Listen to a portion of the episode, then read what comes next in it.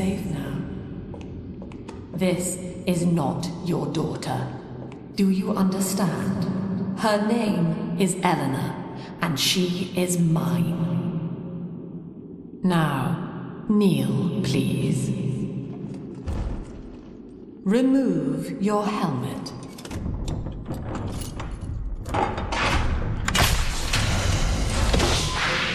Now, take the pistol. Place it against your head.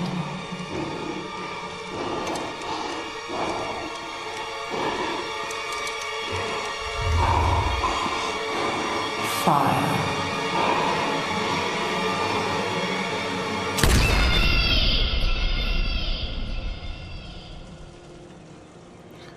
How's it going, everyone? Welcome to another episode of Soapstone. My name is Jake. I'm joined by my co-host, as always, Dave. How's it going today, Dave? Uh, uh, it's going pretty good. I haven't done too much yet because it's a Saturday record. Mm-hmm. But I mean, last weekend was pretty banging. Oh yeah, because we didn't No. talk about that yet. we actually got to hang out a bit. Yeah, I mean, not really a bit. It was a full day, literally. But I, I was there for about nine hours, and I'm sorry. Um, no, it was fine. It was fun. do, do you want to tell the audience the first interaction you had with me after like a year and a half? All right. I mean, like as long as we don't include the last interaction, but yeah, I mean, we had a we hugged, so it was that was pretty gay. That that's how it went down. Standard hug, completely standard. yes, standard hug. No, uh, Dave had a backpack on, so I was like, all right, I'm going for like the the the full, you know, body Full hug embrace, here. chest to yeah, chest. Yeah, yeah. chest to chest, um, full hug, and I was like, oh, I just can't really grasp the backpack, so I tried to get around to his back, right, so it can, can constitute a full hug. Arm slid down, touched his butt. Um, so, like I said, pretty good. So yeah, ladies, uh, I'm kind of off the market. So uh, check yourselves. yeah. But no, it was a really fun day. Um, Yeah, played I, some Smash, walked around, ate some pizza. I was overjoyed to see you guys, honestly, and just hang out and bullshit. And then we also had two meals thrown in there. Oh yeah, And as we know, meals are like one of two things I care about. Mhm. Three, maybe three. going down the list. Number number four will surprise you. Um, yeah, no, it's uh, it was fun. I do wish that Firebird still had wings. I will have to recheck to see if that was a temporary outage or not, because that was the Yeah, only was- dampener I think to the evening. It wasn't a dampener for me. It was just odd because like I know you've talked about the wings on It's multiple occasions. The whole point I wanted in to order from there. episodes, Yeah. and you're like, yeah, next time like uh, we'll have you try the wings. I'm like, yeah, I'll I'll be down. Let's do it. And then they just didn't have wings, yeah, no, it so didn't make any sense. I feel like if you're a place that's known for at least by a single individual, that individual being me, for good wings, that there's not really a reason to stop serving wings. But I don't know. I don't know. Mm. Maybe it's maybe it's a seasonal thing. Wings, you know. Right? when, when when are chickens ready? I wonder. Well, we grow them in the fall, ah, okay. All right. so by the spring. That But then they're all gone for the summer. Yeah, I don't. I don't know. Hopefully they come back. That's that's what I want to believe. But speaking of coming back to Rapture, Dun, dun. so there you go. Wow. All right. I don't even know if I even want to talk about it directly yet. Like it was a pretty good weekend. We talked about Castlevania and stuff like that. I'll jump off the segue. The segue continued off the cliff without me. Um, uh, and we do need to finish watching Castlevania. Yeah, I think from what I last heard, you guys are like halfway through ish. Yeah, I think we're on like episode six. We could probably watch the rest tonight. And gotta get some stuff done today. As How it you- is, How are you liking it so far? It's really good. Um, I think the quality so far has stayed uh, pretty consistent. I, I it's been a while. I can't remember how many years have passed. Perhaps, one. It might it might be like one yeah. because I feel like between seasons one and two there was a big enough gap. But then Mhm. they're like, oh, people actually want to see more of this. Then they kind of ramped up. Yeah.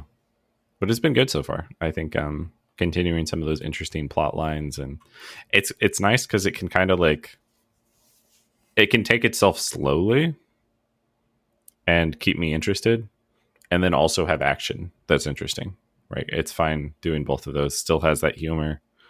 Uh, early reviews good. Nice. I definitely want to. I mean, not on air, but I definitely want to talk to you about season four as a whole Mhm. when you're done, so we can just talk about every nitty gritty bit. That's fair. I guess we never did that for like Attack on Titan either. Did I? All right, finish we. I we need I- an I episode for anime catch up.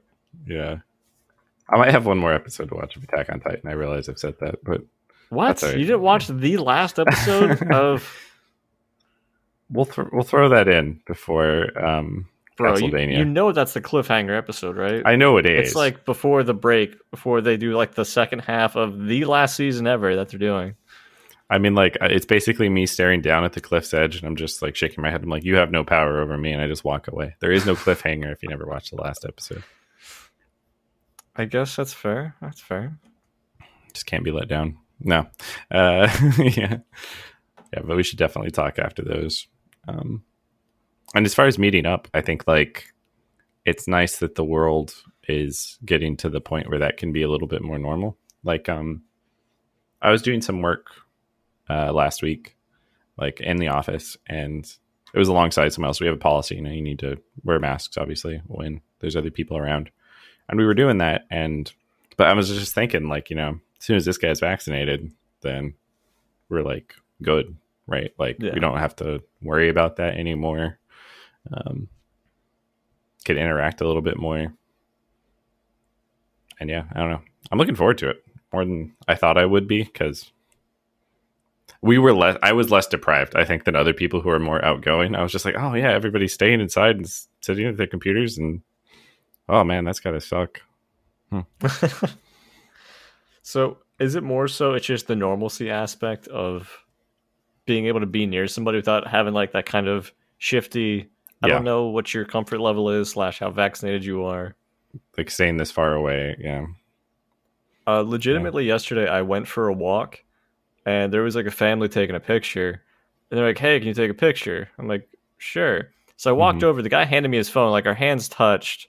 Mhm. I took a photo. There was a spark. I yeah, it was electric. Short circuit of the phone, unfortunately. But- I was like, "How did the picture come out?" He's like, "Oh, it's good." I'm like, "Okay, cool." And then they said thanks, and I said thanks because human interaction and right. is basically a thanks you too. Uh, And then I Mm-hmm. left, and afterwards I thought like, I don't know if those people were vaccinated. Right. Um, like they were just outside. Uh, They were family, like they weren't masked up, obviously.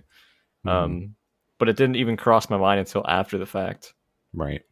Yeah, it's like you kind of if people are out and they're walking around without masks, you kind of just have to assume that they're vaccinated, that they're taking care of it. I mean, like, because I, the reason, the way I think about it, at least, is I don't want to be responsible for negative impacting, negatively impacting anyone else's health. right? Yeah, that's right. Like, I probably am not breathing the virus, given that I'm vaccinated, but it, you know, could be on my hands or something like that. I just don't want to be a conduit for that. That was the whole reason behind being vaccinated.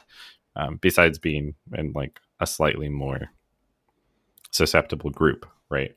Um, like, so that was my main concern. But like, we're getting to the point where if people are outside and they're not wearing masks, you can you kind of have to just assume that they're vaccinated. Like, there's not really going to be a difference, and you have to just kind of assume people are taking care of their own health, which it's not maybe the most realistic assumption.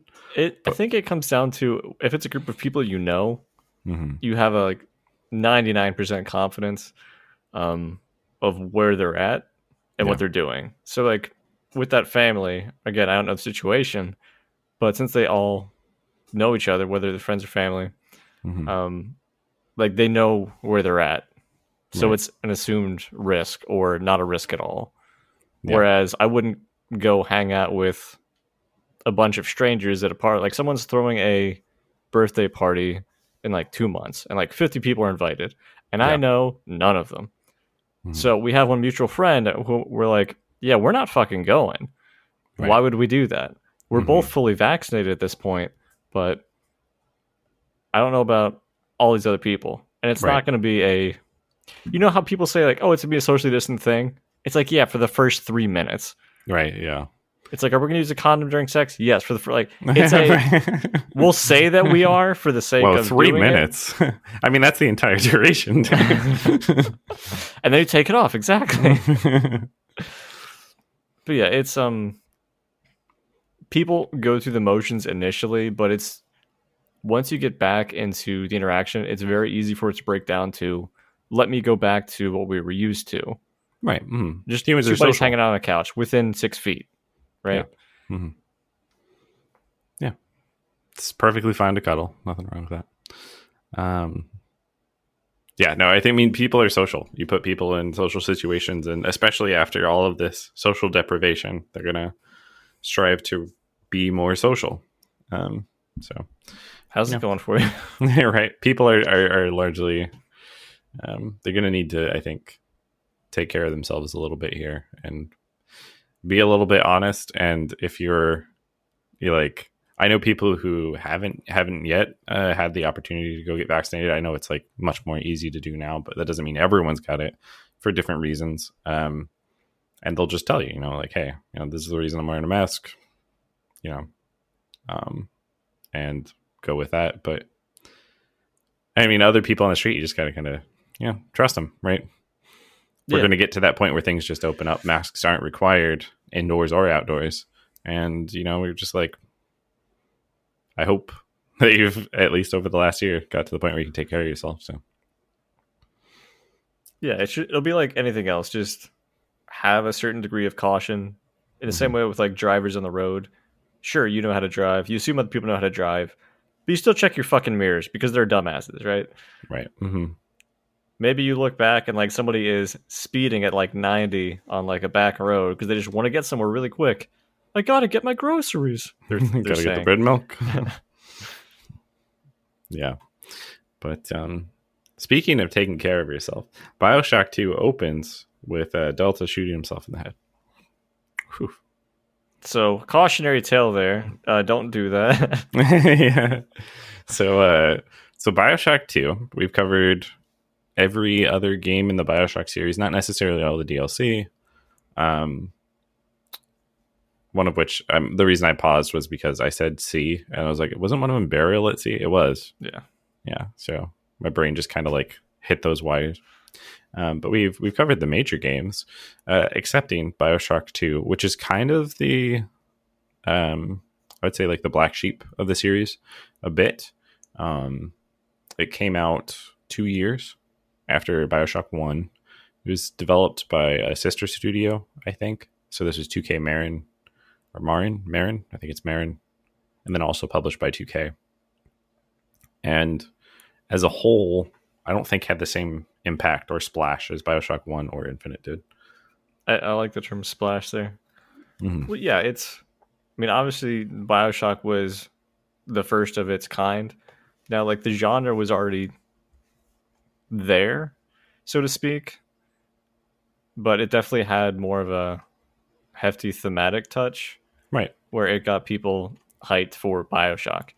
Right. Bioshock's the the I, the word spiritual successor is used a lot, but it's the spiritual successor to System Shock. Yeah. Yeah. But any sequel, especially Bioshock 2, is going to have that curse of I need to fill the shoes Mhm. of uh, doing something off of the back of this. So Right. I need to still keep some core aspects of it so people still know it's Bioshock and it's Mhm. familiar. But at the same time, it needs to do something fresh and new. So Right. it's not like it's Bioshock 1 again. Right. There's more Bioshock. And I think I don't know if they're completely successful in that. It does kind of feel like a it here's more Bioshock. Um, what so one of one of the defining aspects of Bioshock was like the awe and wonder of the descent to rapture. There's that iconic introductory sequence when you're in the bathysphere, like looking out over the city. The music swells. Andrew Ryan's telling you about his grand vision. Um, and for people who like haven't seen that and didn't know about Rapture necessarily, you know, probably maybe just a little bit from previews. It's like an awesome moment that's completely incapable of being recreated within the same area, right? Like and so Bioshock also taking Bioshock Bioshock Two taking place in Rapture, I feel like is at an inherent disadvantage there because Bioshock has that um, that novelty. Yeah, it's you're not showing anything new. You're like, hey, we're here. Like you're kind of picking up where you left off, so to speak, Mhm. but not with necessarily like the same cast of people who you're used to. Right. It's it almost feels like a spin-off in a way, hmm where it's like, hey, you know this thing. This thing, same universe. Yeah. That's how it felt to me at least. I mean, it is. It, it 100% is. The main, like the macro level defense or dis, differences is what I'm trying to say, not defenses, um, between Bioshock and Bioshock 2 are some gameplay additions, a few, um, a few system improvements, uh, same rough locale, some new art in certain locations, things like that. But for the most part, it feels it's the same city, right? There is no reason to make it feel different. Um, and then an inversion of the philosophy of the main antagonist. Um, like there's some other themes and things kind of in there, but that was largely, I think, how it was portrayed um, and implemented. Yeah, I from what little I was able to play of it before I had to s- switch over to spectator mode. Yeah. Um, because this game has crashed on me religiously, um, probably six times across my attempts to. Oh, I think I'll finally get around to playing Bioshock Two. Yeah. Each time is like, nah, you get like an hour or two. Mhm. But yeah, it very much felt to me like it was kind of more of the same. Mhm. But the, like you said, the main flip was the inversion of philosophy from Maria. Maria, Jesus, Yeah. Doctor Sophia. Lamb, Sophia Yeah. Lamb, Mhm, Yeah. and it, it was like I like some of the stuff that they did with it, Mhm. but it wasn't enough of a thing for me to be like that was a great succession. Right. I'll touch up more on why later when I Mhm. look at the games as a whole. But how did you feel getting back to Bioshock 2? Because you played this a long time ago, I believe. Yes. So we played the for for reference. We're playing. We're covering the remaster now. Um. Our and uh, it it looks very pretty and looks kind of as pretty as I remember it, which is kind of I guess the point of a remaster. Yeah. Um. And I actually had a lot of fun in Bioshock 2, like playing through. I also suffered some crashes. I think I had like four. And the game doesn't auto save very often. I think just on area transitions, and some of the areas are quite large with multiple objectives. So, um, unless you're using quick save specifically to mitigate this, you could suffer the same fate. That's really unfortunate. I don't remember that being an issue the first time I played, but it could have been there. It's been a long time. Um, but yeah, it was. I mean, it's a return to a return to Rapture for me, right? like, um, I I think I've played through probably three times now, maybe in total, but maybe two. um, He, he's the tryhard. That's why he's like, Jake, joined is always by his co host, Dave. right. this guy just watches the games. You know, he doesn't even. well, I mean, you couldn't play the game. That's a that's Well, enough I know, of a it's- reason. I think. It's more of a self deprecating humor than anything. Um, Yeah. Um, but was it good to get back to it from what Oh, yeah. you were remembering? I do think, and like, if it wasn't for so crashes cover a multitude of beneficial changes. To be honest, they mitigate a lot of good things. I think that Bioshock Two mechanically is a better game than Bioshock One. Um, it just doesn't have some of the same pull that uh, Bioshock One had. Um, and like, there's there's there's a lot of novelty to it, also. Um, Well, yeah, the kind of the big thing, if anybody doesn't know, is instead of playing a guy, mhm. you are now playing as a Big Daddy. Yep. Which I So- mean, Big Daddy was like the the cool big bads type from Bioshock One. Mhm. It's like that's really cool. They're like, what if you could be one? And you're like, Right. well, that seems kind of cool, but like I plasmids is also kind of another big thing in Bioshock. They're like, you can also have plasmids. I'm like, okay. yeah and there's there's like a lore justification for all of it you play as um your character is uh johnny topside This is his nickname because people don't know what his real name was he like uh, how did he get down? I think he was just a deep sea diver. Yeah, and he accidentally stumbled upon Rapture. Yeah, he just found it. Um, and so people kind of revered him as like you know this this outsider who just stumbles on it. Um, but uh, Andrew Ryan's like, yeah, government spy. Same thing as like what he thought Jack was in Bioshock One, right? Um, let's let's just test a bunch of um, tunch, test a bunch of plasmids on him, and you know till he dies to see what the effect is. And he just doesn't die. He just keeps using plasmids and getting stronger and resisting. Um, and uh, that's why the he has a special suit. So like they're they they're the the alpha series of Big Daddies. The Big Daddies in Bioshock had that like kind of bulbous, large suit. Um, they're like diving suits, basically, right? Mhm.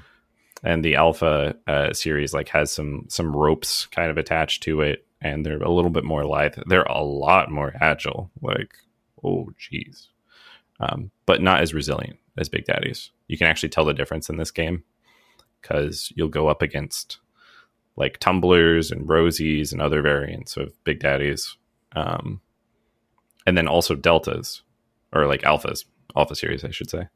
And alpha series, you can just take out with like two harpoons. You're just like, all right, we're good. I guess it's um it's more of a diving suit than like armored plating. yes, yeah. So, but it does. It also like justifies gameplay implementation for you playing Delta. You do have the drill arm, which you can kind of just like hot swap out for weapons, which is hilarious. Like I don't know how that works. Um, Yeah. but uh, I feel like you should have Yeah, the more I think about it, I don't know. like how you actually On like, the alphas, do they show that like the drill is their hand? I don't think any of the other alphas actually use a drill. I think the others use weapons. They use like guns and stuff. Okay, then maybe it's. I'd have to go back and rewatch some footage, but Yeah. maybe it is just like you're holding on to a drill yeah, you just you grab with it and very then like impressive spin. grip. Yeah, right. Like spinny hand, the the claw. Um, you guys can't see it, but Jake is like shaking his hand Shake. back and forth, like he's trying to disorient a small baby. um, but it, it's a it's it's a worthwhile concession because it feels really good to use the drill. Um, there's like a fuel meter, and you can like either tap attack to like just ram with the drill real quick to just like hit them, or hold to like do the actual drill motion as though you're the first splicer that gets attacked by a Big Daddy in Bioshock One. gets impaled and all of his organs removed. Yeah, and it does hit stun against um, a lot of enemies uh, if you're using the active drill, like burning fuel. So if you're like playing on a harder difficulty or something, you just really can't afford to take another hit. You're just like, well, we're just gonna be here. This is this is your fate. I'm gonna I'm gonna burn some fuel, and you'll stand there. That's interesting. I always feel like Bioshock has a lot of hit stun options. hmm Oh yeah, Because can- of the plasmids and stuff. Yeah, you can like shock people with lightning. There's traps to like knock people up. yeah. Not in that way. Uh, there's like freezing people. hmm I don't think fire does any hit stun, but No, I I don't think so. Bees count. Bees also cause people to flail about. do bees make the Big Daddy variants flail? Uh, I don't think so. I think Big Daddies are immune to most types of CC. Lightning affects them for a short period of time. Um, but in particular, I know you can freeze them, and this one at least, because I got the like Winter Blast like maxed out. Mhm. At which point, like if you max out any of the elementals, you get them to three. Like it turns into a beam if you hold the attack, where you're just like like chill hand and just like this wave of frost comes out and you just fill a freeze meter on like whatever you're attacking and i found almost nothing including like little sisters or uh, big sisters sorry little sisters are different. I mean, you can Uh, kill little sisters. Hold on. that's true right but not not with combat abilities um big sisters which are like actual tough fights. Uh, you can freeze them solid. Damn. yeah. We should we should touch on some of the mechanics that we mentioned i guess. So how did you feel because because you do start as a big daddy there's still big daddy encounters like where you're um, fighting other big daddies um, and they they have more health than you do if you're playing on harder difficulties at least probably still For on sure, normal sure. because they have like the full suit and you're in a alpha but big sisters how did you feel about their inclusion in the series I like the idea Mhm. to a degree. It is weird because like they're very much a lot of the variants are very standalone to Bioshock Two. Yeah. and they didn't really go anywhere with it. Um, but it's kind of like a like a very sleeked down. I mean, obviously it's the male to female Mhm. transition for any type of archetype. Um, but they're like very fast and they jump around and they throw more shit. yeah But maybe it was for me for what little bit I got to play in the first two hours, but they felt almost I don't know if it was a, a cutscene type of fight, Mhm. but they felt exceedingly difficult compared to anything else. Yeah. Not like not fair. like meat sponges, but up there. Yeah, they have like they have both incinerate and telekinesis um like just as plasmids they can use um they definitely have a lot of health more than their armor would necessarily justify because they're basically in like not like a zero suit level of tightness of skin suit but definitely like a diving suit as opposed to like armor um with the, still the iconic you know rounded helmet on it. Um, but yeah, they're they're supposed to be they're supposed to be tough fights. I think you get them. They're scripted encounters every certain number of little sisters that you um, deal with one way or the other. Right. And big Um, sisters are little sisters, correct? I think so. I believe I, I can't remember exactly where their origin was. I know Sophia Lamb is making them um, instead of like Andrew Ryan making the and uh, Dr. Su Chong, I think, from Bioshock One, making the Big Daddies. Mhm. Um, but uh, I believe that they're grown up little sisters. Um, ah, does that work? That might actually violate continuity because I don't think the little I think the little sisters are biologically immortal, so they couldn't age. But I'm not 100 percent sure. I'm not sure where they come from. Actually, it's a good question. Something I'll Huh. look into later. Not really, but for the sake of Remaining inquisitive, like fake inquisitiveness. I mean, I am curious, but it's it's not something I need to know. Yeah, I mean, I'll probably I'm gonna end up looking this up like right now. Okay. Um, but yeah, they they are like uh, Sophia's lambs. Sophia Lamb's like implementation, sort of of the of the Big Daddy. But in particular, they don't like you. they don't like Subject Delta at all. Um, because Sophia Lamb does not like you. Um, Because you're trying to take her daughter. mhm. So apparently, lore wise, um, at the beginning of the game, you have her daughter as a little sister. Yep. So she got converted to a little sister by other means. Uh, you were her assigned protector. There's that bond um, between Mhm. you two, and then she recovers her daughter, un little sisters her, and then you kind of like wake up from a coma ten years later. To be like, I gotta get my daughter back. That's kind of my thing. Well, after she shot, she has you. She uses hypnosis on you to make you Yeah. the hypnotized plasmid to make you shoot yourself in the head. In I, front, I do like the the plasmid sister. tie-in. Yeah. like that's very uh, in game Mhm. cool. Yeah. And Subject Delta is like again Johnny Topside. He's like one of the first big daddies, obviously Alpha series. Um but he has like and they go into it in the game, but he has a bond. He's like tied to Eleanor. Um which they've stopped doing for later big daddies to bond them specifically to little sisters because if something happened to the little sister, the big daddy would just like walk outside an airlock and never be seen again. Like he'd just walk along the ocean floor until he died. Um, Yeah, it's very much a I don't have a reason to live anymore. So like their Mhm. body shuts down like a coma, Yeah. or they would just die. yes.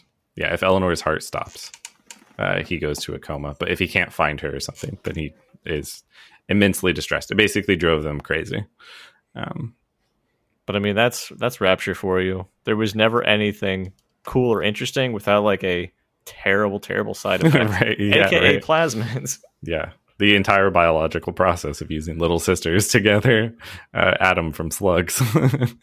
Yeah. Yeah. Also, I'm sure they had this in Bioshock 1. I'm sure we Mm-hmm. talked about it, but I recognized it again in Bioshock 2.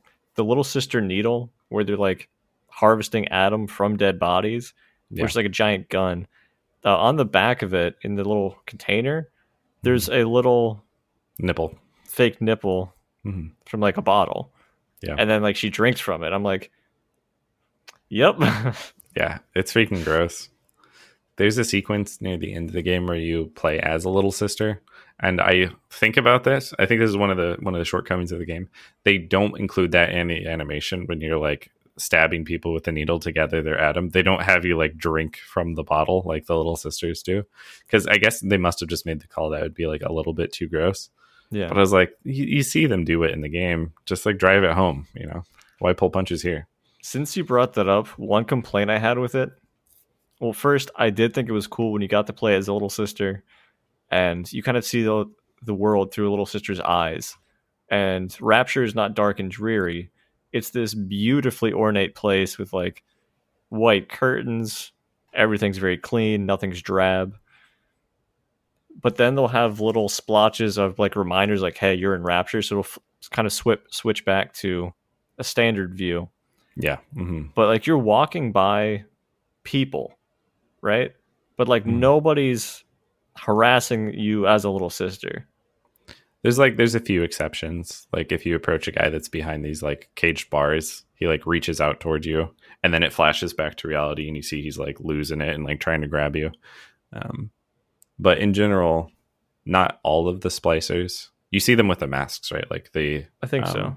like bunny masks and like operatic masks and all these other uh, the masquerade that's basically ongoing in bioshock because people can't stand their own faces um, for a lot of reasons um, but the reason not all of them attack you or or try to to get you is because some of the splicers realize that attempting to harm a little sister is literally death um, ah, okay. So it's a self-preservation thing. Right. hmm Yeah. Like little sisters, there's a couple instances of splicers like, all right, we can gang up, we can take down the big daddy and try and like harvest the Adam from this little sister. But if you fail, you're dead. Like, um, and even if you don't see the big daddy, at this point, you got to think about the fact that like big sisters are around. I did look it up; they are little sisters that grew up. Um, so you are correct. And their minds are basically like like impossible to reconcile still. So they just continue the conditioning and turn them into useful big sisters. It's, you know, happy things. um, but yeah, it was, I, I, I enjoy the experience of playing as Delta. Like you said, you wake up in the Vita-Chamber like um, 10 years later. Uh, after being shot, after he shoots himself in the head, and it's like, okay, the main plot of most of the game is get to Eleanor Mhm. um, and she helps you out. She can like telepathically speak to you for some reason. And one of the things they expand on a little bit, and this is this is one of the changes I'm not like a huge fan of, but they kind of they hint about what Adam can do. Um, as far like plasmids literally, but also there's like ghosts in Bioshock One which is like the supernatural. Um, there's not a whole lot of them, but you can see them and like hear their conversations. Um, and the implication is because Adam is, and the plasmids you've taken up to this point um, can actually store memories. Um, and then in Bioshock 2, they're like, yeah, that's 100% how it works. Like, uh, like yes, Adam's completely store memory, or Adam completely stores memories. And if someone had all of the Adam, they would have all of the memories from all these people. It's basically prototype. Um, Yeah, it's it's I don't know, it's weird. yeah, it's a little too. I don't feel like it's fully justified or necessarily completely needed, really. And because of that, Sophia's like overarching plot, she wants to create a, the first utopian or somebody without self, um, who like cares about everyone equally. She's very much crazy, actually. Um, but also like harder to emphasize with or um, empathize with than like Andrew Ryan, who's like pure capitalism. Like we're closer to that than being able to empathize empathize with like pure utopian, right? Yeah. And so it doesn't really, it, at least for me, it doesn't hit the same way. No, they're definitely both extremists in that regard. Uh, no question about it. There's flaws with pure capitalism and pure like collectivism or yeah, I, I don't want to say communism because that's not the most accurate term for it. hmm But yeah, um, kind of the main grievance is like you as Delta trying to save Eleanor, your Yeah. little sister, is because like if she was to become the first utopian, her purpose, her sense of self, hmm being a person basically, is being stripped away from her yes. for this greater good goal, hmm which also you know isn't great. yeah, But if we had somebody like that and we didn't have to like do any of the messy bits, how cool would that be? To have somebody be able to like take care of everybody who's super smart and helpful, right? There's, I'm gonna spoil one of the endings for Deus Ex, the original. Uh, so like fast forward two minutes if you care about that for some reason. But this is literally one of the endings where, um, depending on your choices, JC can use like nanobots to merge all consciousness of like the people on Earth into a collective consciousness, and he just acts as like the super AI director Yeah. ensuring that people's needs are taken care of. And like, depending on your philosophy, that could be good. It could also be absolutely bad because it's the there is no privacy, there is no sense of self. All needs are facilitated by the whole, um, and that's what Sophia Lamb wants. Well, yeah, it's this gets touched on a lot in different media. I'm gonna call the Bible media for a brief moment. Sure. Um, Literature, yeah, regardless of Like the whole- it's written. plot wise, here here's God's kind of thing, right? Um, He wanted to give humans free will, and this is taught a lot in Christianity, so that they could have a chance to be redeemed under Him. Mhm. Not getting any deeper into that for the time being, Right. but it's the ability to make our own choices, correct or not, to like live our lives as ourselves. right. And even with uh, the Matrix, when Mhm. Agent Smith is talking to Morpheus, he's like, "We actually tried to make a utopia once, Right. but people couldn't comprehend it. They couldn't process it because there were it, no yeah. flaws at all. There Mhm. was no struggle. It was part of human nature is working towards something, having Yeah. something that's your own, whether it's earned, you made it over time, whatever the fuck that is. That's just part of being a person. Yeah. So not Yeah. having that at all is spoopy.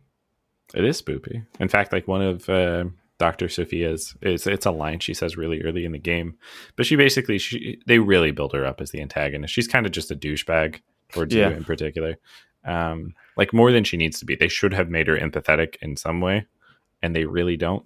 But one of the early lines she says is um, speaking to Delta. Because she doesn't know why you're here. The last time she saw you was a decade ago when you shot yourself in the head, as per her orders.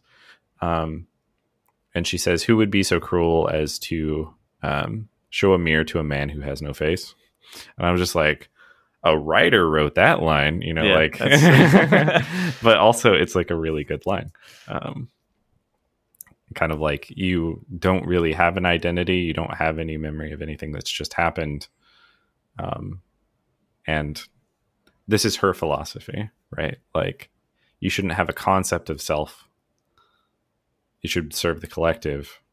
So having individuality, making your own choices, things like that, um, is detrimental actually to the overall good. And she takes it. The issue I have with Bioshock Two is she takes it further than realistically is plausible, like in real life. Whereas, like when we played Bioshock One, you're like, yeah, I guess if someone set up a city and there was literally no regulation and people were literally just trying to like make as much money as possible or advance themselves as much as possible and there's like an oligarch like controlling all of this. I could kind of just see rapture happening, massive scientific advancement, and then everything goes to crap because there's no regulation and you know there's no one to say no. Um, and then hers is like crazy by comparison, right? Like it doesn't seem nearly as doable. Yeah, it's also the way she seems to recruit people. So she has like a background in psychiatry. Yes. hmm Uh, she seems to manipulate almost all of the people who you encounter or hear logs yeah. from.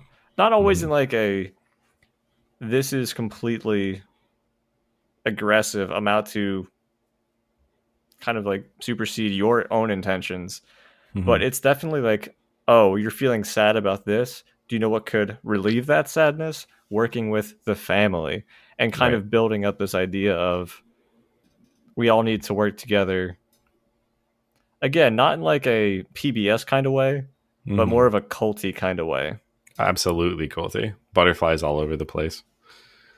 yeah if Which you is- have if you have an emblem you're a cult i'll say right. Oof.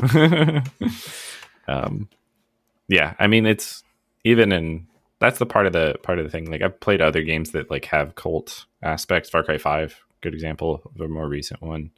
But like the drive to the whole, it's just like oh, you need purpose. And this is really how she found purchase and and, and rapture was like these people initially just needed you know good mental health and she was brought down to like supply that. And andrew there's there's voice lag and dialogue where um, andrew ryan's like if this appeases the weakest links of the great chain then sure i'll bring her down. Um he's like so derisive to her. It's like just so good.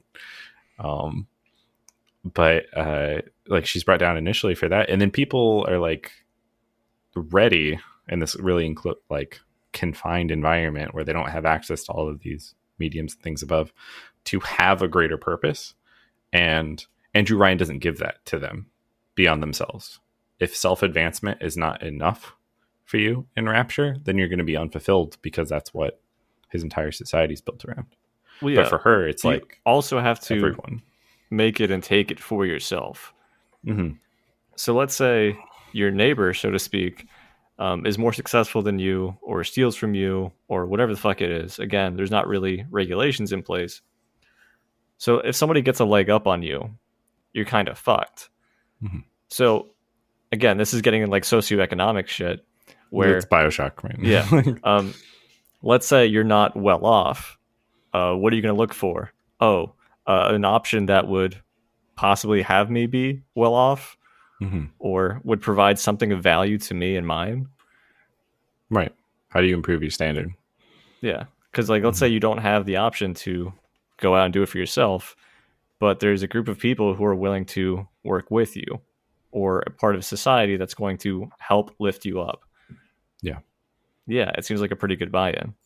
yeah a sense of belonging you can belong somewhere um, and that absolutely exploded and culminated in andrew ryan using fontaine if people remember him from uh, bioshock 1 probably do he's the ultimate antagonist um, Best boss fight ever.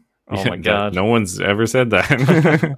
um, but uh, uses Fontaine to like make her disappear, basically, in holding for a while, make her vanish, get her out of the public eye, without actually killing her, apparently. Which, ironically, would have. I mean, Bioshock still would have gone to crap, but there wouldn't have been all the events of Bioshock 2 if that she was just killed instead of held. Yeah. Um, maybe they were concerned about turning her into a martyr, but they basically did by capturing her, anyways. Causes this massive explosion of influence. Um, and then after Andrew Ryan and Fontaine die, because Bioshock 2 does take place after Bioshock 1, um, then she can just claim the city, basically. Um, and I guess that's all fine. It doesn't have the same pull. Like that part of the plot, the whole utopian thing, her philosophy, none of that has the same gravitas to me as like literally Delta and Eleanor. Like Eleanor is a I I'd argue she's like a great character just through the audio diaries. You can like listen to all of these audio diaries of her as a kid, and she's adorable. She's always talking about like how it's like um she's like mother says that the the the reason that I'm different from the children out there because the children out there are part of a dog eat dog world. And then from that point on in all of her child audio diaries, she refers to them as dog eaters. And she's like, I was playing with a dog eater and like we were doing all this. And it's it's like it's the most human sort of like little kid um, dealing with all of these like macro problems bigger than herself in a childlike way implementation. Uh, that I think it's freaking great. I, I will say I like the the audio logs of Kid Eleanor, Mhm. but everything else I'm not a fan of. Okay. So now we got to touch on the other Bioshocks. Um, Hmm. so Bioshock One, it's really cool because it's a brand new thing. Uh, it's this whole Ayn Rand philosophy brought down upon you. Uh, you get to explore Right. Rapture and all of the interesting characters in there, and it's very compelling. Mhm. In Bioshock 3, which is Bioshock Infinite, you have a voiced character um, as Booker DeWitt, and then you have the interactions with Elizabeth and Right. going through that whole thing. And it gets you invested because there's character interactions and a chance to build. Yeah. In Bioshock 2, I feel like you have a 10 second cutscene, and then you're like, go save your your little sister. There's telepathic messages here and there, and you should care. You, Mhm. you remember Rapture? Go, go, go. And that's what the game feels like to me. So Mhm. when they have stuff with Eleanor, whether it's through the telepathy or later on in the game, spoilers, Mhm. um, I mean, it just- thing spoiled. it just I don't know. It doesn't. I don't know why I should care at that point. Gotcha. I mean, I I think that's fair. They don't really emphasize because you're talking about the macro like driving plot line Well, yeah, in, so in these games, right? you mentioned that like Sophia Lamb was not necessarily compelling for you as Mhm. an overall plot. You were more interested in the Eleanor and Delta relationship. right. Yeah. So I was just saying that, like, for me, they're equally not Mhm. doing so much. Yeah, I think part something that could have been improved in the early game is give more of a driving force. So they use the amnesia trope starter kind of thing. Like in a way, you you know that you were a big daddy, you know you were shot in the head. You don't know anything else about your character when you start out. So one of the driving things is just like find out who you are and what's going on. That's okay. Like that gets you that's a ramp. That's the the auto starter on the roller coaster. Amnesia always be a gets you a couple hours of intrigue. Yeah. Right, exactly. Because you're curious, you want to figure out what's going on. I think that they do take too long to drop in. Like Eleanor is growing, uh, her mother's growing suspicious. There's a particular line where she's talking to you after she gives you one of these care packages that's delivered by Little Sisters, which she literally controls um, because of like the sheer amount of connection and Adam she has. Um, but uh, she's like, uh, I know my mother can't know that I'm talking to you, but she's staring right at me right now, and like uh, she has like a cold look in her eyes or something like that. And um, if they would have introduced some of that, like here's actual danger to Eleanor, that would be fine. But instead, they go for this like, unless you can find her, your body will shut down because you're still linked um, approach which is like okay, but there's really no impact on gameplay. It's just periodic, like oh my heart, you know. Um, yeah. I, it's not enough of a driving force. yeah. It's a. I will say it hasn't been done. Uh, It Mhm. definitely has, but I still feel what you're describing is a shitty implementation Mhm. of the. Here's a kind of nebulous thing that you should care about, and then occasionally we'll just put something that will interfere with gameplay. So you're like, oh, that thing. Right. I mean, I would love to contrast this to the first Bioshock, though, right? Like, because Bioshock One, the driving force is you are just put in a situation, plane crash, interesting. They they use spikes of interesting to like keep you going. Lighthouse, interesting. Rapture, really interesting.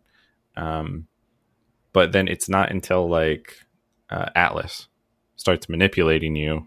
He's like, "Oh, story of my family, all of this stuff. You need to go kill Andrew Ryan. You need to go deal with him." Um, that becomes sort of the driving force, but still, it's been a long time time since I played the original Bioshock. I think behind all of that was just I was enjoying the game more than like man, I really got to kill Ryan, right? Like I really got to go No, kill Andrew was- Ryan. it was all means to an end. So like Bioshock One, Bioshock Two, all of the Bioshocks, Uh-huh. the game structure is I have a goal. Yeah. Oops, there's a roadblock. I need to go solve the roadblock 1st Mhm. And you keep having this kind of moving objective throughout the game. Yeah. Which I mean, games do in general. Um, and then along the way, you meet like a cast of characters that kind of flesh out the universe, Mhm. but they're always antagonists. You never meet somebody who's like, "Hey, we're gonna be buds." Right. Um, I actually want to I want to disagree for this one, but I'll let you finish your point. Oh, I was gonna say, um, but with Atlas, Mhm. it seems to be like, granted, you don't know like the whole scheme or structure of Bioshock at this point. Be like, oh, they're just kind of helping give direction to like help me get out of the city. Right. If I scratch his back, he will scratch mine. So Yeah. yeah, And it's not Atlas a is empathetic. It's Yeah. like you want to work with Atlas. He's friendly and he helps you out. Grab that wrench. Give him the one two punch. one two paw. but yeah, you're not gunning for Ryan at any point. It's just like these are the steps I need to do to resolve my current situation of being trapped here. Yeah. Atlas does try to angle you there, particularly with the sub um, that like he sabotages or like destroys, and he's just like, "No, my family," and you're just like, "Oh my gosh, Atlas, I'm so sorry." Yeah. Um, But even like That- that is that something Andrew that Ryan. happened to make you more invested. yeah. You're like, okay, you- Atlas is a voice on the phone, but like, oh, this is my friend Atlas. Something bad happened to him. I Mhm. want to help him. exactly, which He's is, like- manipulating you. That is the theme of Bioshock One, right? Well, yeah, Manipulation. 100%, yeah. Would you kindly, right? They literally reference it as the Y, uh, the WYK initiative in Bioshock Two because Lamb finds out some details about it. Um, But yeah, I'm just saying, Bioshock Two did not seem to have that for me. yes, uh, I, I ha- I'm mixed on this one because like some of the characters are like I think Sophia Lamb is sort of a trash character just because she's too crazy. She's she's not a degree of reality separated away. But um, other characters are more kind of interesting. So they both do the same thing you could do in Bioshock One, where you can save or harvest little sisters. There's a mini game of like wave defense to like fight off enemies, and I think that does help you use plasmids you would otherwise not use and make them useful, like traps. Um, that's cool, but for the most part, you still have the same moral choices. Do I kill or not kill this person? Uh, do I save or not save the little sisters? For Bioshock 1, the only one I think that mattered was actually, you didn't have the option to kill NPCs in Bioshock 1. They were always bo- boss fights. The only example was Cohen. I think you could kill after completing his quest or leave him there. Um, You had to go out of your way to find him, correct? He you did need to you had to go through his area and he had to go take a picture a bunch of pictures of corpses um, after making corpses. Well, yeah, like he makes you go through like his challenge gauntlet, but I don't think you don't face him, correct? you face him at the very end when he comes out to admire the work. There's like the lights and he's gesturing and he's like this is my magnum opus. And you can choose to kill him or attack him start the boss fight at that point. Okay. or just leave in bioshock 2 there's three characters maybe four that uh, you have the option to kill or spare. And i think that's where i wish those characters mattered more because some of them have interesting personalities. Like grace is an elderly woman that uh, is with sophia lamb and um, she calls you like a demon. She's like a devil. She helped take care of eleanor when she was a little girl. And then she saw eleanor as a little sister walking alongside you later you find out what also set that in motion but she blames you for all of this. But if after like wiping out all of her her splicers like uh, actually confront her and then just grab the key off her table and leave her there she starts to have this moment of introspection. She's talking to you over the radio and she's like like a monster doesn't do that. Choose not to kill. Like a man chooses that which a little evocative maybe bioshock one. Man chooses. Um but I liked that because she's like, she starts out antagonistic, but if you choose to spare her, she has a moment of development and she's like, I think that Dr. Lamb's wrong about you. Um, and then there's another guy. I'm gonna, I'm gonna go through these abbreviated a little bit Mhm. more. There's another guy who set all of this in motion. He actually was the one that got Eleanor initially sent off to an orphanage and turned her into a little sister. Um, and he killed everybody in Dr. Lamb's entire like section. She had like a specific um, region of Bioshock um of Rapture, I should say. Bioshock's not the name of the city. um, he kills everybody because he doesn't want anyone to be able to tell her that he got Eleanor turned into a little sister.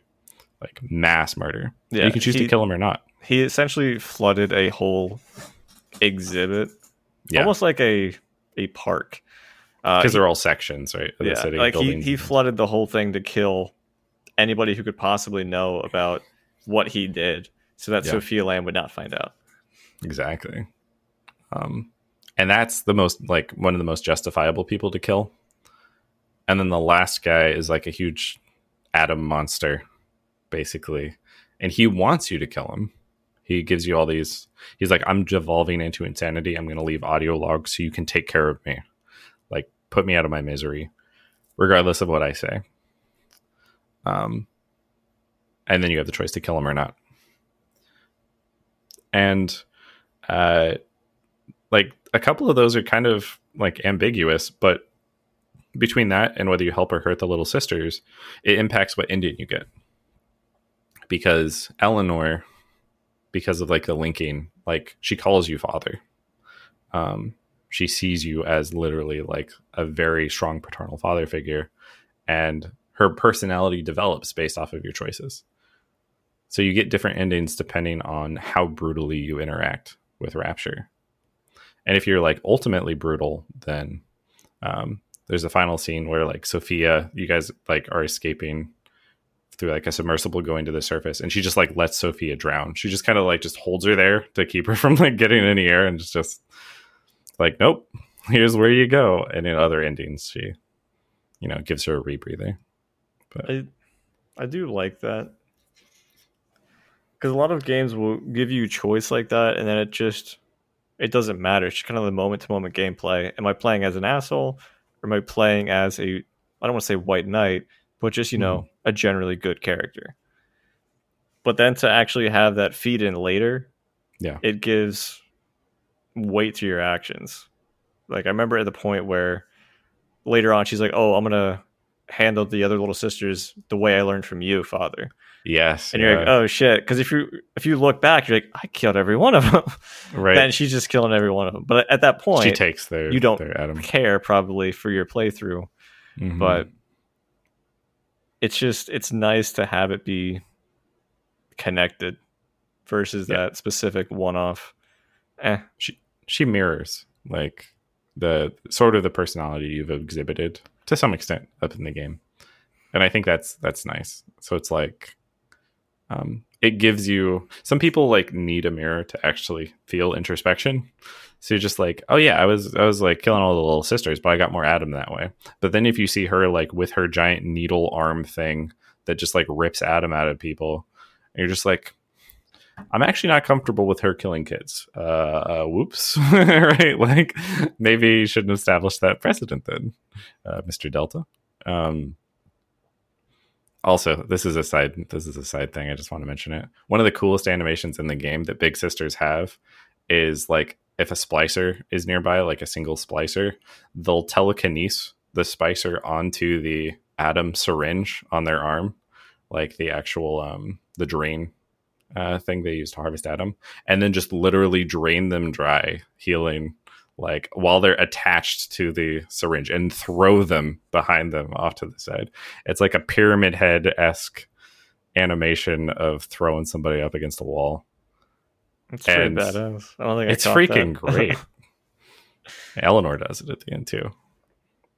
And there's a bug or something because her dialogue's also always like really brutal in combat, as though you're playing like uh, the most evil playthrough. And she's just like this. This one died alone. It's like, uh, yeah, Eleanor. I mean, I guess, but I mean, I'm trying to be the good guy. Take that, you fucking fuck. We don't use that, that language in in Rapture.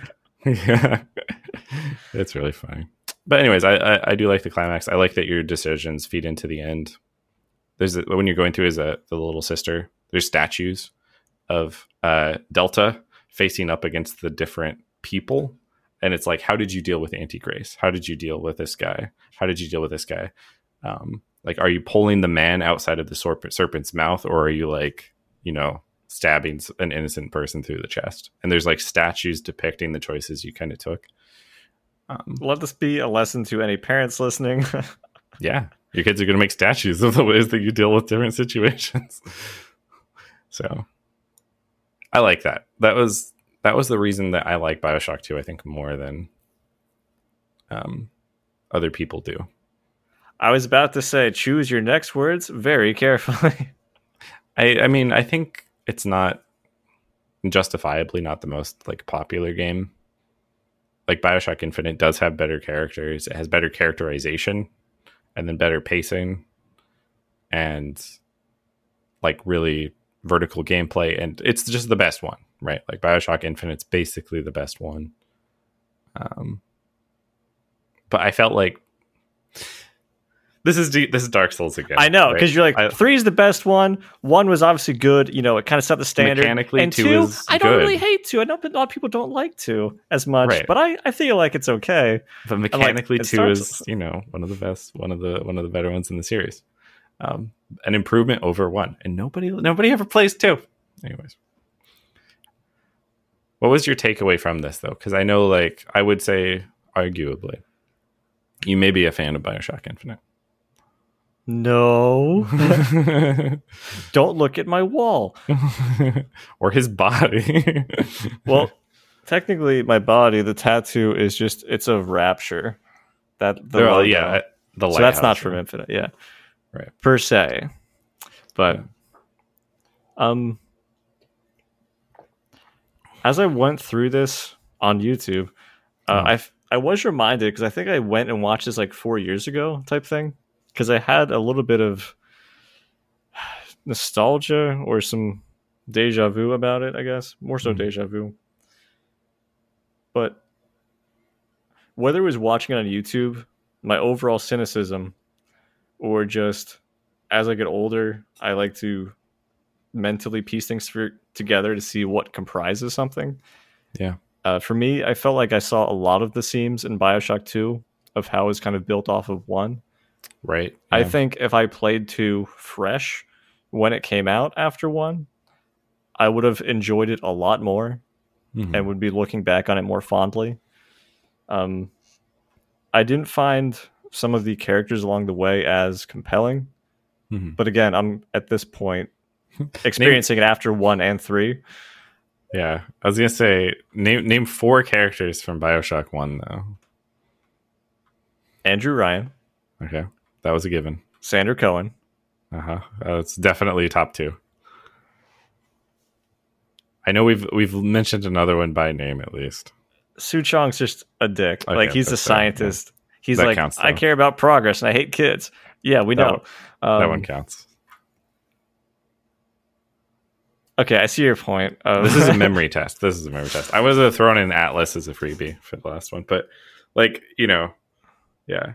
Uh, the people you run across are just as forgettable, except for Cohen, who is like freaking great, exceptional across all three games. I Dr. like, Steinman. All right, there's yeah, one. Steinman. There But yeah, it's you, like one and two both have forgettable people you run across. Um, I think that don't really matter. yeah, I think And then there's Cohen, who's just really good. I think one was just heightened because it's an extreme craziness of something, Yeah. whereas Mhm. two is much more. This is a human person in a situation. Yeah. So like Grace's actions and the other two guys who I don't think either of us can remember the names of, Mhm. like some of their stuff seemed justified from a human nature standpoint. Right. But for whatever reason, they just didn't stick a whole lot. Yeah. I think it's fair. It's less creative to like just multiply the philosophy by negative one, and then ship it ship it as a game. is that the that's the antagonist philosophy. That's the least compelling part of Bioshock Two, where it was part of the defining aspect of the world of Bioshock One, and in that way, like two just can't live up. It just you can't just be like individualism, collectivism. And you're like, all right, but I mean, collectivism is kind of just you know the opposite. That's not super creative. It's not. But I digress. I'm remember I'm reminded of a ProZD video where it's like discussing Marvel antagonists. They're Like, Mhm. What if it's like a dark guy and he's just a really really bad guy, but he's like yeah. just the you know a sh- the dark mirror of another character that already exists. yeah, yeah, the anti, the uh, Dark Link sort of sort of thing. What, And I- if, I what get if it's not Mario, but it's it's Wario? yeah, it's like we get it. It's it's not the most inspired idea. yeah. I get why I it's done, but I remember when it came out, I was like, was this like hedging against the like anti-capitalism sort of themes in the first one? You're just like, oh no, collectivism's also bad. You're like, yeah, we kind of got the, an extreme of any of these implementations on the bottom of the sea would be bad. You didn't need to make a game about it, right? yeah. yeah so anyways i you can you can watch so much media about the philosophy of bioshock so i think we basically covered it enough infinite's credit is they don't touch on that or they touch on that a little bit less than the rest they're like hey religion can be bad in certain circumstances And you're like i mean that's not like i don't feel like that's a controversial take but the gameplay's good so we're, we're good with it right like Yeah. they kind of they do, they step back not- into gameplay It's not just religion. Like that's definitely a part of it. yeah But then they'll have characters who are like I forget the name of the guy who had Finkton? hmm Finkton The- Industries. Yes. mhm. and how he's essentially creating like a, I don't want to say like a a, a slave situation. Company store, literally. Yeah, it's Mhm. um very much like oppressing people, but without calling it that. Yeah. mhm. Or you'll see touches on racism in Oh, yeah. Infinite a lot. That's true, actually. yeah, I, I- felt I like it just it that. did more outside of just like you're saying, turning individualism on its head. It's like, oh, well, what about this? Because nobody Right. left Bioshock One going, all right, what's the opposite of individualism? Like, I got to get on board with that. And then two years later, yeah. you're like, oh fuck.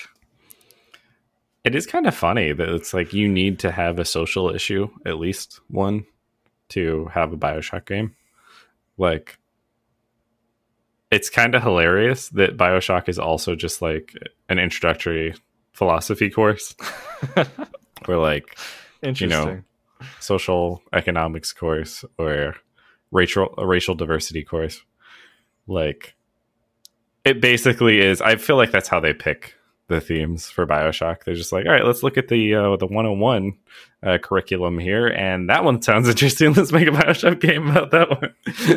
Well, Bioshock Four is going to be about gerrymandering, ger- Oh. gerrymandering, and the gays. right? I would actually love to see a Bioshock where it's just like, all right, this one, spe- like something super specific, right? They're just like, this one is about handicap inclusion, right? Like, they're just like, uh, I don't know, surprise, surprise us, uh, 2K. Or, but not that much actually. like, surprise us a little bit. Good surprise, not bad. Don't surprise us, open world. I guess. yeah, I guess just just remake the game if that's what's in progress. It could be good. It probably won't be. It could be good. Um, but anyways, that's Bioshock Two. so I don't know. It's a game. Yeah. if it crashed less, I would recommend it. Actually, Our friend that's that's. Ian has criteria. also uh, thoroughly enjoyed the multiplayer, from what I'm told. Oh yeah, that So- was a thing. That's not something I ever got to try for obvious reasons. Um, I don't know how much you did of it. Uh, like zero. Okay. I, I didn't play it when there was people playing Bioshock multiplayer, Ugh. let alone this, but like modern day. Um, that's kind of the problem. I think like they had a, the, I think it was a different studio developed it, so it didn't like eat into development. But if you're optimizing for future Soapstone podcasts, uh, don't put multiplayer in a game that will be ten years old, ten years later. Don't make multiplayer. yeah, just let's just remove multiplayer from everything.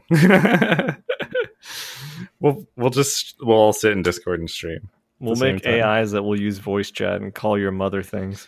Oh my gosh, might as well, might as well. Uh, but if you guys have episode ideas for games you'd like us to cover, you could always send those in. Um, be like, hey, there's a Bioshock like game and it's better than the whole series. Man, we'd love to hear about that. Send that in to soapstonepodcast at gmail.com. Or you could join the discussion on Facebook, which presumably still exists. Or at, what? sorry, I, I cut you off. No, you're fine. What was the uh, what was the or? I would say obviously you know our Facebook. It's still Soapstone. Um, but it would also be really cool if anybody wants to share this with anybody, whether it's just word of mouth, um, send them a post-it note, piece of mail, or link retro. it to them. Just because, I don't know, if you liked it and got something out of it, maybe somebody else would too. Or maybe you can cut that person out of your life because they don't like our podcast. Yeah, I mean that should be the defining criteria, I think. Um, yeah, actually, screw Facebook. We're not even putting Facebook. You want to find the Facebook information? It's in the description. Otherwise, in postcards. People love to, your parents will love to hear from you. Anyways, you should you should you know send them a postcard, tell them about the podcast. Um, if your parents enjoy this type of podcast, you know that they're cool parents. So if any of you need to know if you have cool parents or not, use our podcast to, to help them decide. So, yeah. As always, we'll see you in the next one. Have a good night.